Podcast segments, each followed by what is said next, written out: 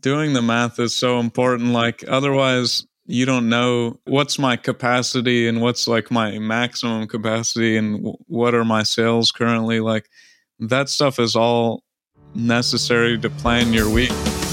You're listening to the Building a Coaching Culture podcast. If you need to compete and win in the 21st century labor market as an employer of choice, this podcast is for you. Each week, we share leadership development, coaching, and culture development insights from leading experts who are developing world class cultures in their own organizations. And now, here's your host, J.R. Flatter.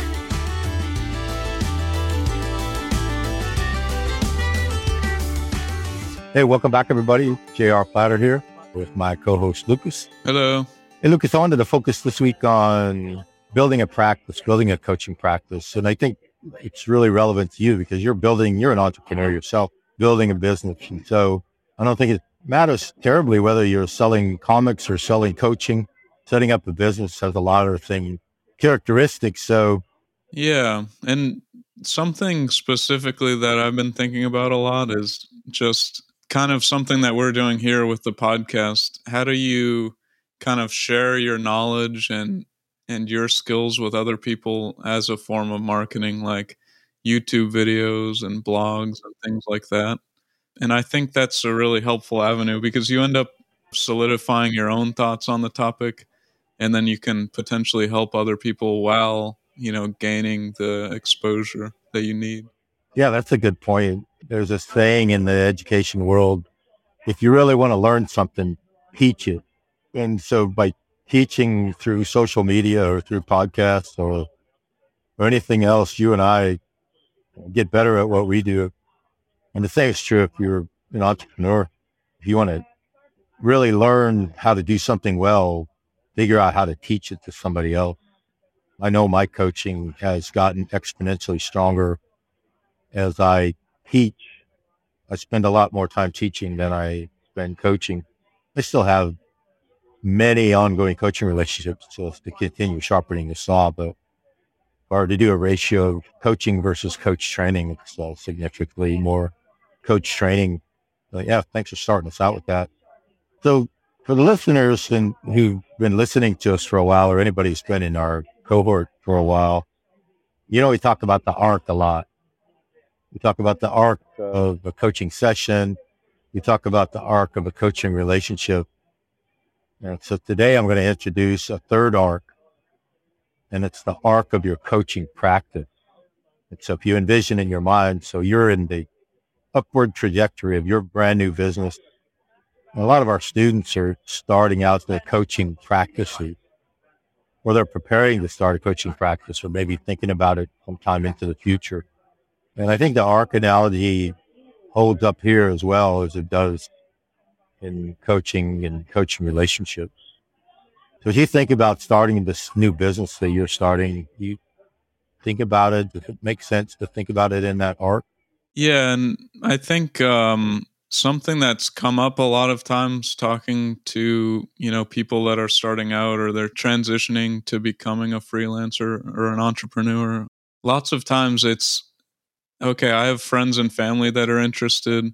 How do I kind of start out with my existing network of friends and family and kind of get my first client or first sale on somebody that's outside of that circle? But just thinking about that circle, all of us have, you know, a certain amount of Facebook friends or even like Instagram or Twitter followers. Like you have your beginning circle that you can often you know, there's somebody in that circle that is willing to pay for your coaching services, I would suspect, in anybody's network, you know?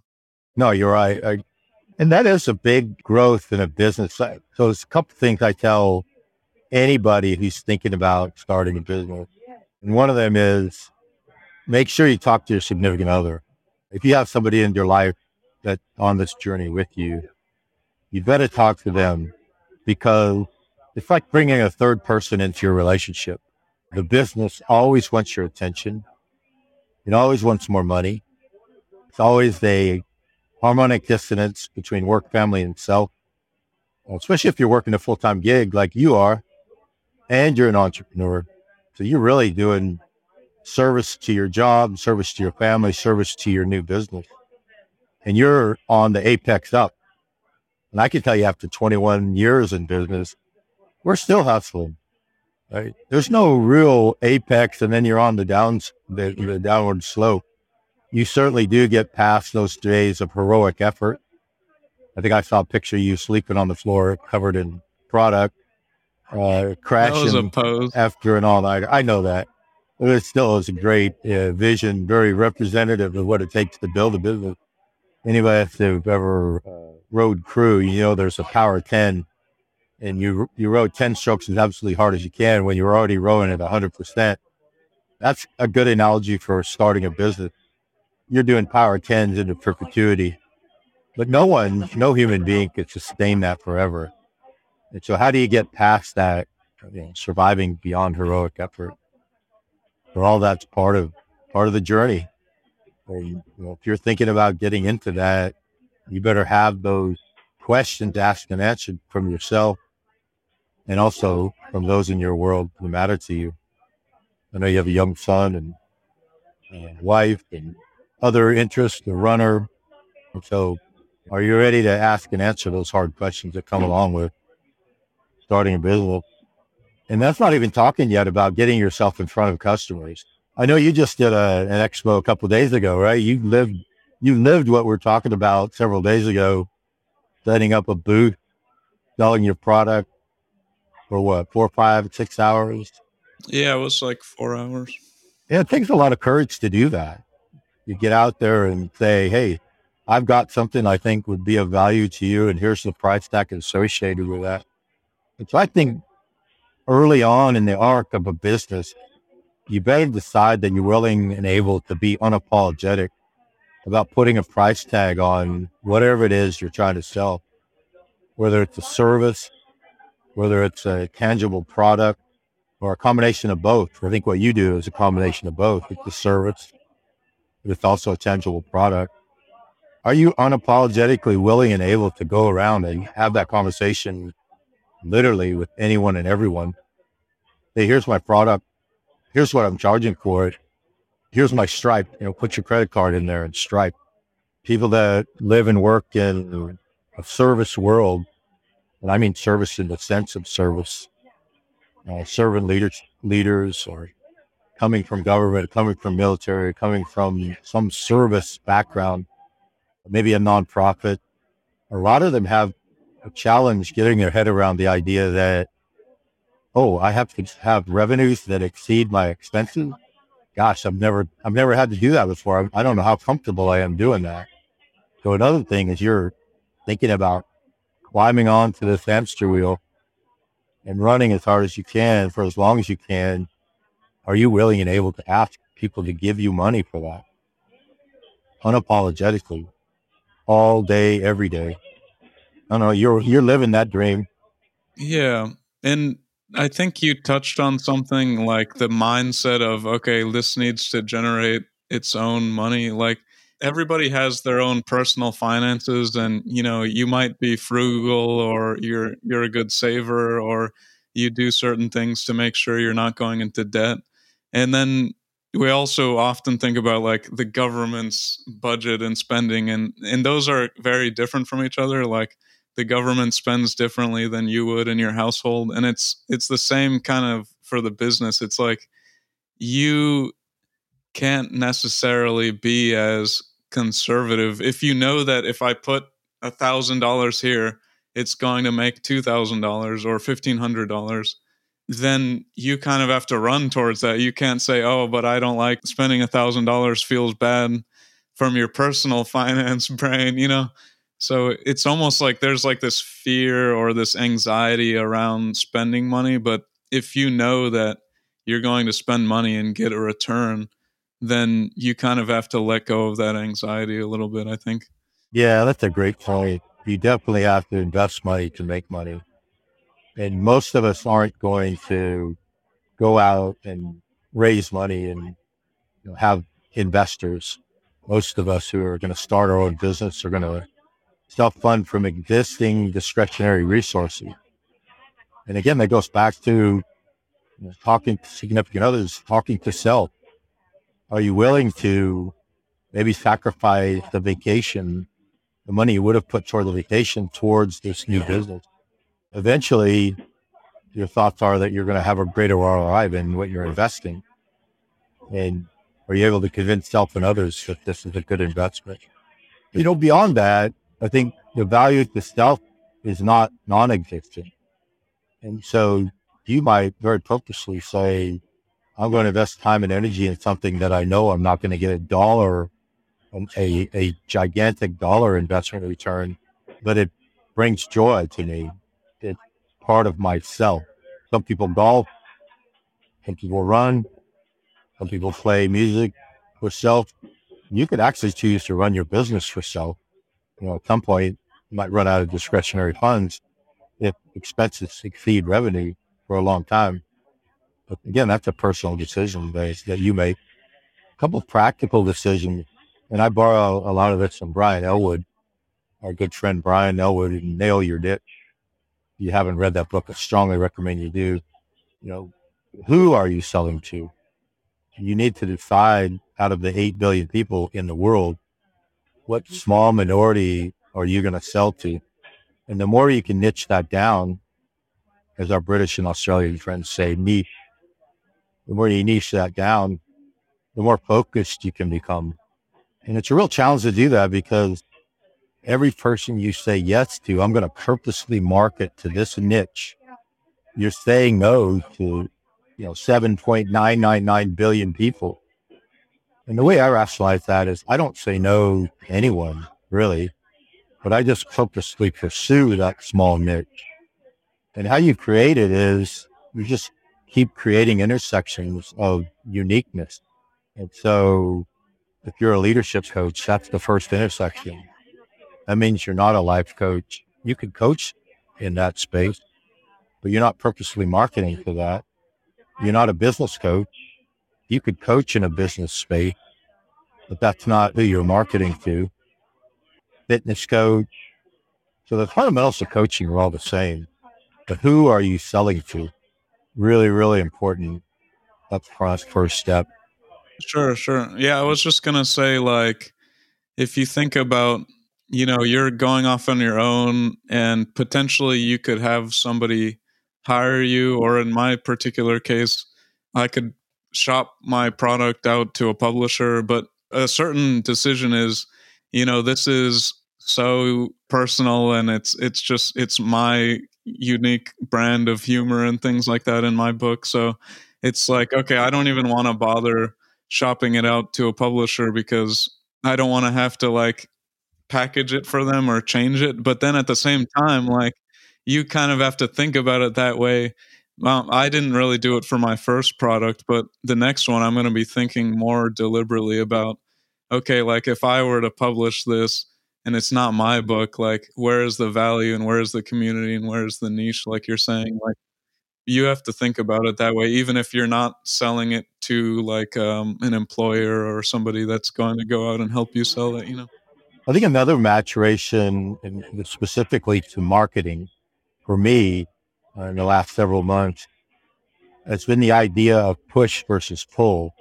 Again another book i'd bring into our conversation is fanatical prospecting you haven't read Fanatical Prospecting, really opened my eyes about sales.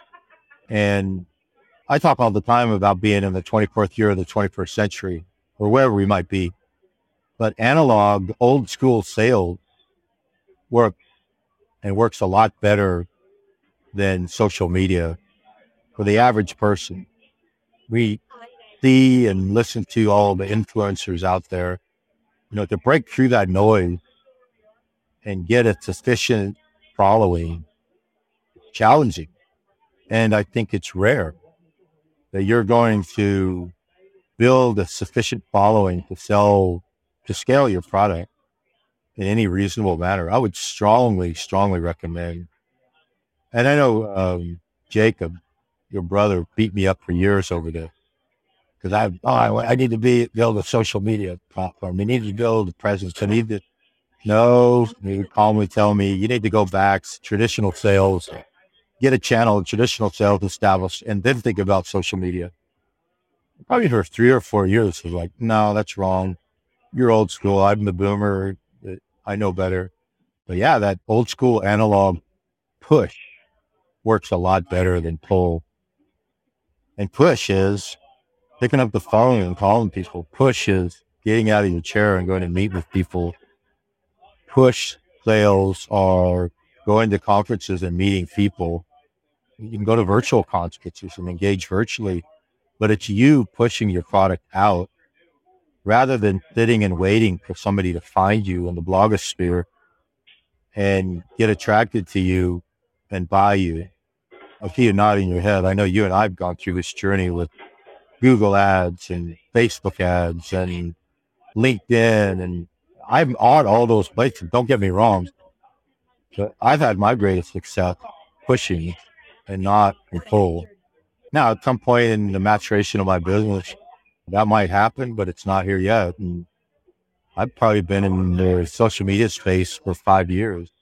And I can clearly say 99.9% of revenue that I've experienced has come from somebody I met through a referral of another human being through a human to human engagement outside of social media. What have your experiences been? I guess the way that I think about it now is um, you've got like your message and your narrative, the story that you're telling. And if I'm face to face with somebody, it's probably easier to like not only like articulate that through a conversation, but also the trust and the the connection that we're gonna make face to face is is a lot more natural and a lot more effective. And so if I have this amazing narrative that like communicates all of that, then I might say, okay, I'm going to pump it up on social media because ultimately it's going to get diluted and it's not going to be as powerful. But but if you accept like I'm playing a numbers game and I'm going to reach a thousand people and ten of them are going to respond, versus if I'm in person and there's ten people, I want to sell to like four or five of them. You know, like there's a different level of how effective the message is and and thus like how powerful it's going to be so you just have to play the numbers game on social media, especially if it's not paid advertisement, it's just organic, you know? Yeah. And I think in that path, niching even more important is that message resonating with that sliver of the population. And we haven't even talked yet about, and I think it's important to talk about getting paid. How are you going to charge people and how are they going to pay you? There's a lot of different platforms out there uh, one that pops immediately to mind in the freelance market is Upwork. I know neither you or I are on Upwork. I have a platform out there, but I've never earned a penny of revenue through it. You can get your own Stripe account and push out Stripe landing pages. You're going to pay a fee to Stripe as well. I think in the digital world, in the freelance world, you're going to pay somebody to help in that, you know, some third party to help you do that. But you have to figure out which of those you want and which, which works for you and have that ready. Because if you have a conversation, and they say, Yeah, I want some of what you got. How much does it cost? And then here's my credit card or virtually, you know, how do I pay you? That's not an insignificant process. And I know you've you've struggled with this on the side of our coaching business and coach training business. So, you know, talk to us a little bit about your experiences creating that payment process. Yeah. So and this kind of goes back to the like the sweat equity that we kind of touched on earlier. It's like if somebody says like, "Oh, I'm going to set up a payment platform and you can go on this site and click to pay and then it's going to go here and then you're going to track it this way." You might be spending like a significant amount of money to set that up or you kind of have to look at these services and say like which services are powerful enough to get me going at my level of you know technical competence or just like competence at setting up you know IT services. So for me, I yeah I I had um, a site similar to the two roads site that we had set up. I had learned enough through you know going through that process to kind of repeat it for myself, and then yeah, definitely using Stripe and then in person using Square, which is just like a card reader. Um, I think that makes it a little easier, less friction. Like I see that at farmers markets all the time where people don't carry around cash anymore. So if you're going to be in person, having like a Square Pay or some like point of sale system is really, really helpful. But yeah, ultimately, like you have to have that level of trust. So if you just say like, "Oh, I'm just going to collect credit cards, don't worry about it. I'll I'll charge it, and then you know I'll get rid of the information," like people aren't going to want to purchase things on your site, you know. So having like a a trusted third party. Yeah, you have to make it painless and and efficient. So how about third party providers? We have third party admin, third party graphic, third party payment. If I'm starting a business at day zero, and I'm planning my processes, how much of that would you recommend as third party? How much do you keep in house? What processes do you keep in house? What processes do you outsource? Yeah, and I think it's largely what your skill set and so when you're in a business you think about like what's my core competency like what's something that the business is set up to excel in versus what are we just doing because it's you know we have to do it as a business? So like for me i want to do a lot of like the canva design stuff like anything aesthetic like i want my hands on. I don't necessarily think like it was like part of my core competency to set up the website and everything. Like that was more just okay like i know how to do this and i'm going to do it and maybe in the future i would get help with that. But uh, yeah, I guess what are my skills that I'm coming into the business with that you know like somebody would actually pay you for? And then you can think about like how much am I saving by doing this myself versus do I have to learn a whole bunch of skills or do I know how to do it and I just don't really want to do it or you know?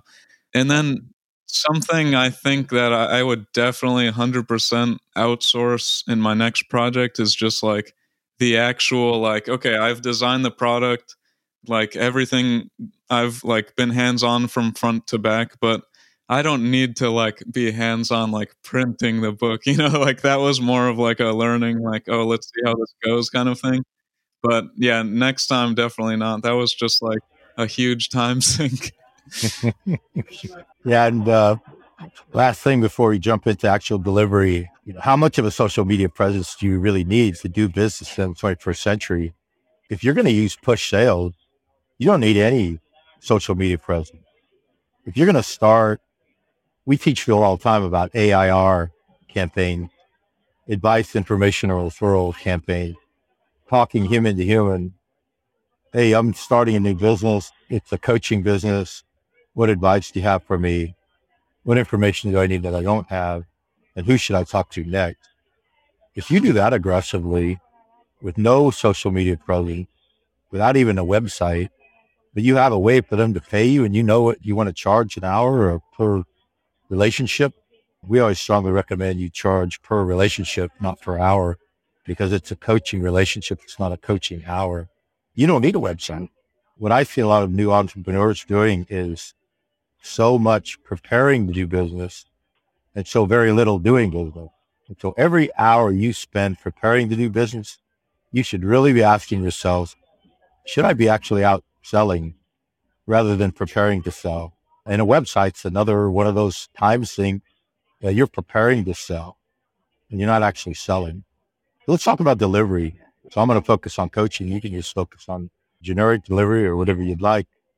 So you've learned to be a coach and you've you decide you're going to go into a coaching business. And now we're talking, let's focus for a few minutes on delivery. Anybody who's a coach knows how to deliver a coaching session, knows probably if you've had a good coach trainer, how to deliver a coaching relationship. You know how to set up a coaching agreement, pre coaching, then the actual delivery as a business owner. So you may have been coaching in a sponsored environment where you didn't have to find your customers and you didn't have to set up your calendar invites and, and all of that stuff that you now as an entrepreneur. So we talked very briefly about niching, niching. But another thing I borrow from Brian, Brian Elwood in nailing your niche is what's your QER? What's your quantifiable end result? that you're delivering to the leader that has laid down their money for your coaching. And so spend some time thinking about what your QER is, but also ensure that in your delivery, you're delivering it. And so we have several QERs at 2RL. The Credly badges that we give, uh, we help build houses of leadership. So you have a blueprint for your house of leadership when you're done. You might have your coaching and accreditation, might have your mentor coaching, uh, any number of QERs we deliver. If you're going to try to sell to that 0.0001% of the population, part of your sales should focus on that QR, but also your delivery. Certainly, am I delivering what I promised I was going to deliver? You think about it in in terms of the niche. It's like the niche is the people that I'm trying to reach with my product or service, and the QER or quantifiable end result. It's like what value are these particular people going to receive? Like, so what's the beginning state and what's the end state and and how do we get them there and based on that particular community and i guess just an example that i was just talking to um, my nephew oliver about was like you open up a video game nowadays and you open it up and there's nothing in it except for the disc or the cartridge when we were kids you would open it up and there'd be a map and a instruction manual and stickers and all this other stuff and that is to kind of build this fantasy and build this perception that you're going to have an adventure or it's larger than just like the physical artifact. But now, like that QER, it's still there. It's in the game though. Now the games are advanced enough to kind of encompass that experience that would be, you know, additional materials in the box. So I guess like thinking about it that way, like, am I delivering everything like through the coaching session or do I need to include additional materials or or is it even my social media presence and my blogs and my videos are part of that so i'm not using it to promote myself necessarily but to like package the value and give that to the to the leader that i'm coaching no that's great you talked about artifacts and we talked briefly about building a human to human relationship and so certainly coach to leader you want a human to human relationship and you know, what tools are you using? What artifacts are you using in delivery? And are, are they a purposeful part of your QER? So people who come through our programs walk away with an individual mission statement. They walk away with their Credly badges, which we mentioned already.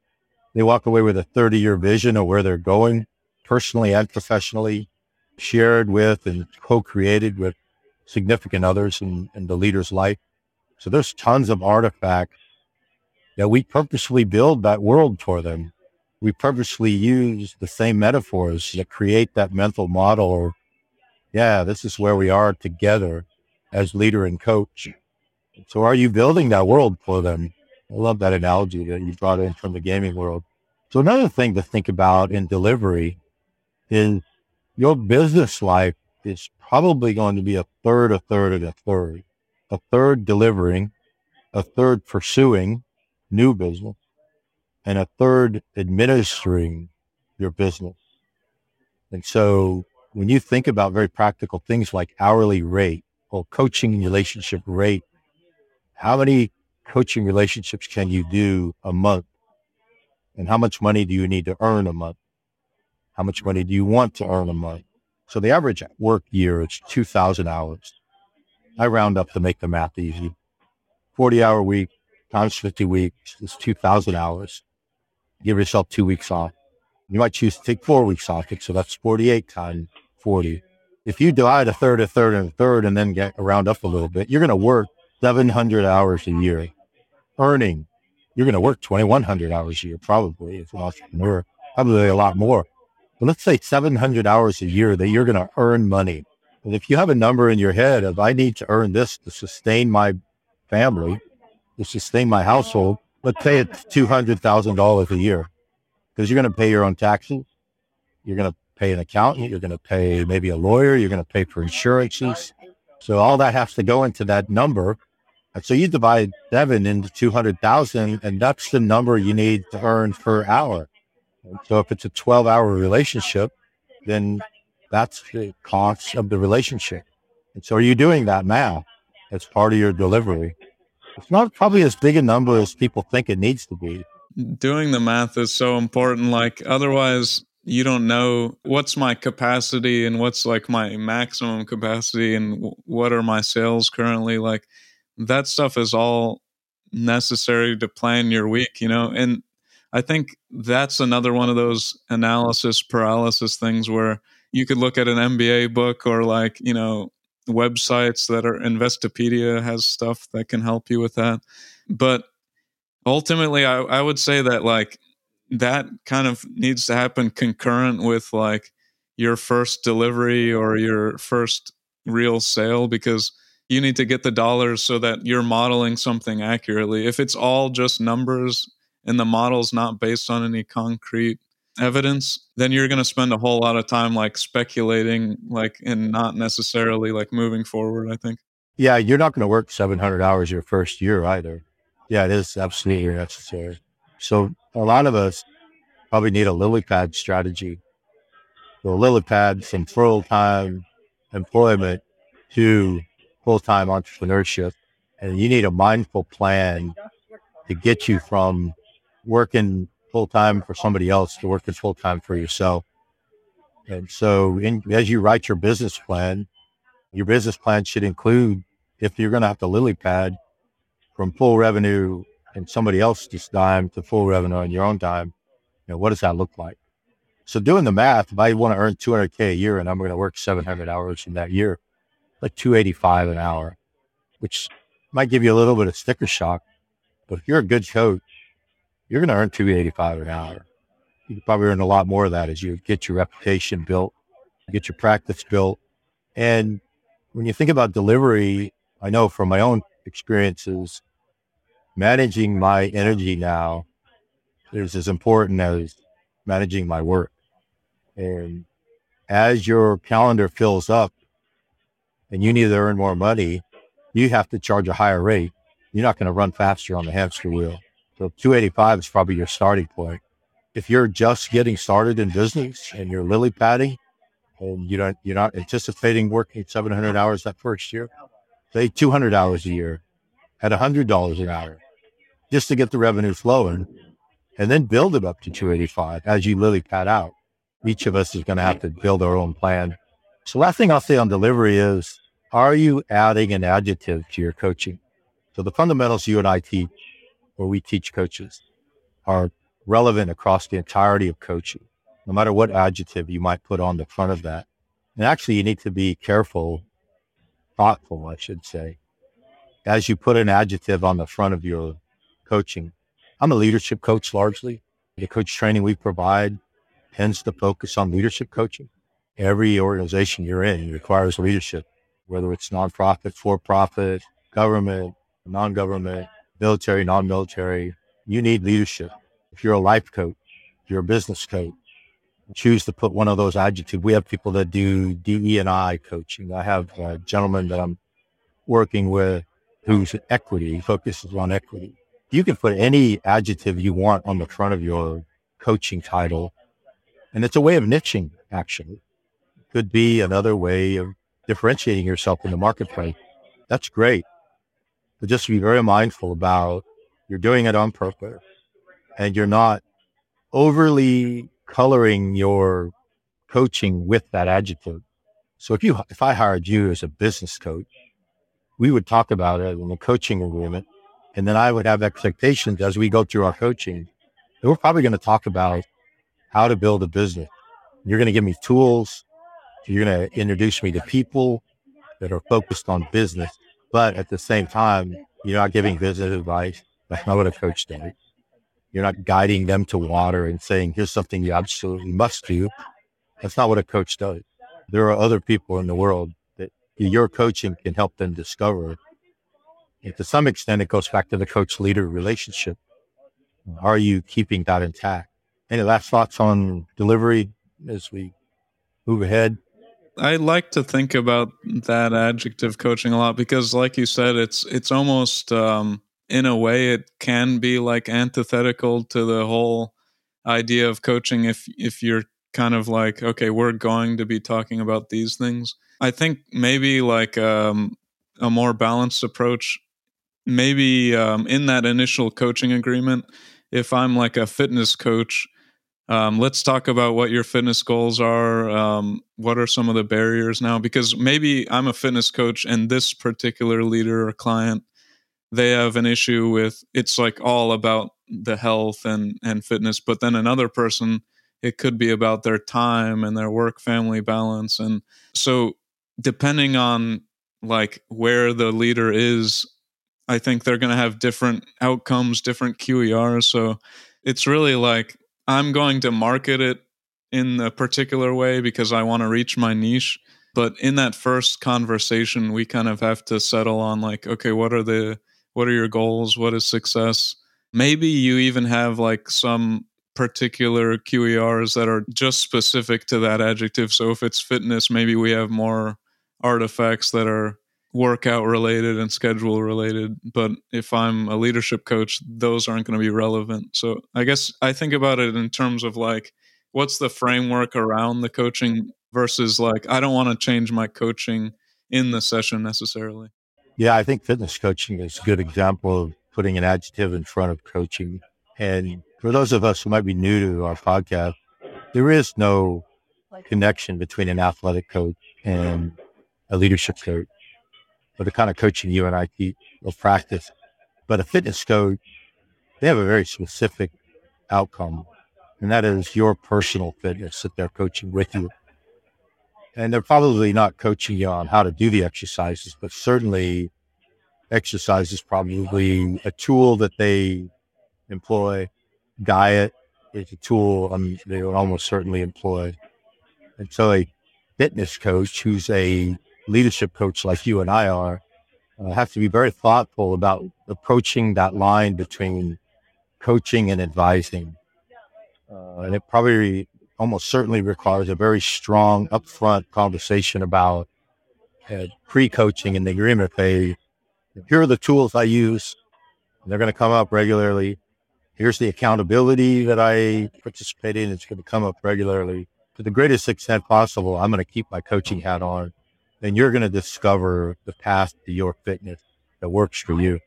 All right. Finally, managing your business, managing your practice.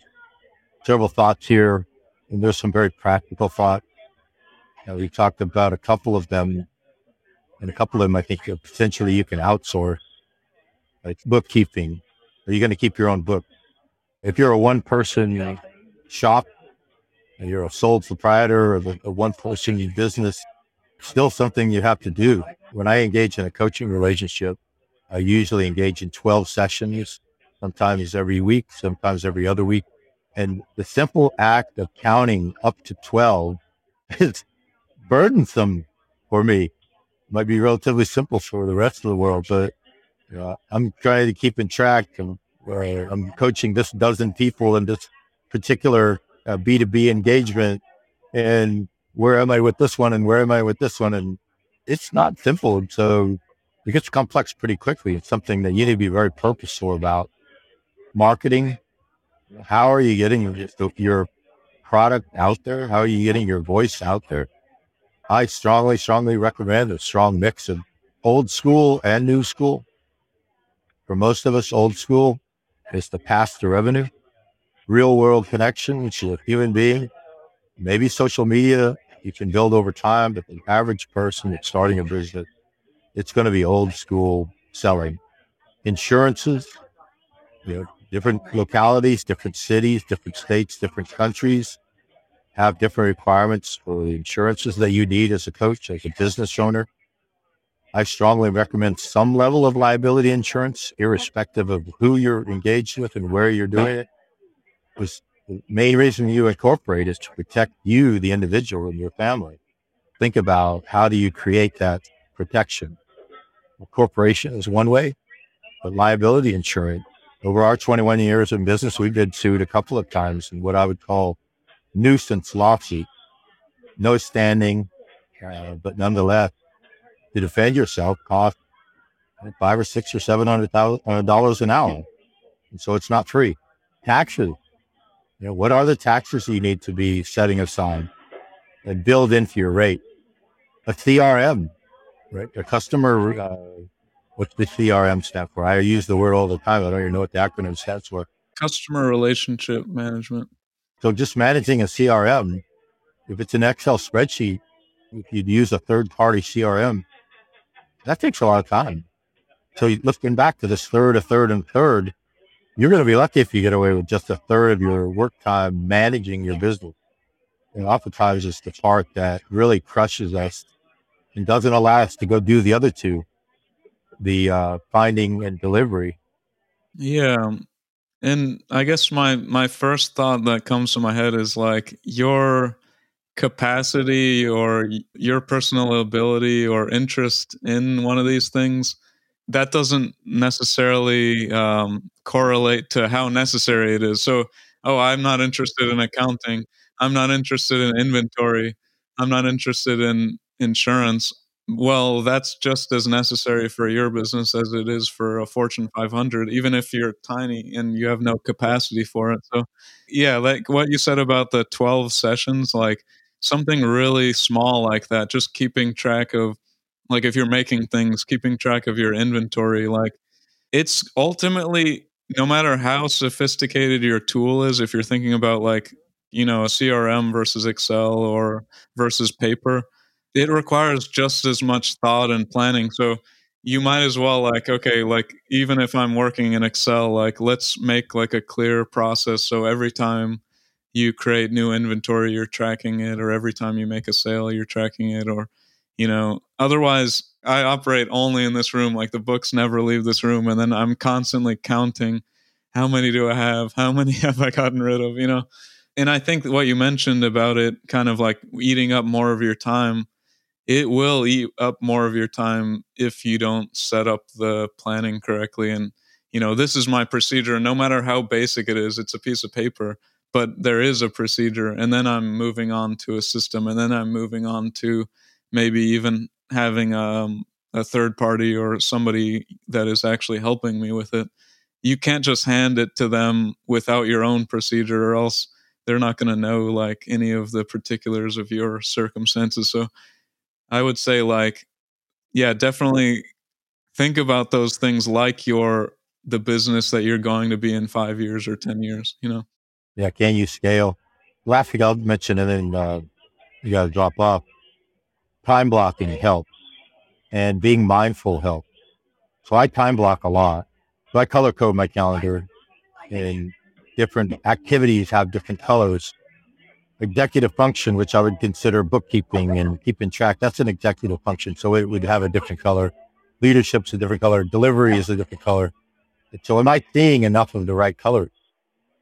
And mindfulness comes to mind because when I'm in that block, if I'm in an executive function block, I'm not thinking about selling and I'm not wishing I was selling, even though my mind goes there. I'm saying to myself, stay in this mindfulness play, stay in executive function. When we get to sales in another hour, then you can go sell. When we're in delivery, when I'm delivering coaching, when I'm delivering training, push selling away, push management away, and educate, train.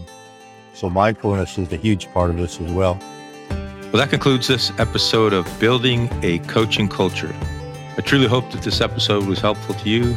If it was, be sure to follow us wherever you listen to podcasts. Maybe stop and give us a rating or a review and share this podcast with someone who might find it helpful as well. Thanks again, and we'll see you next time.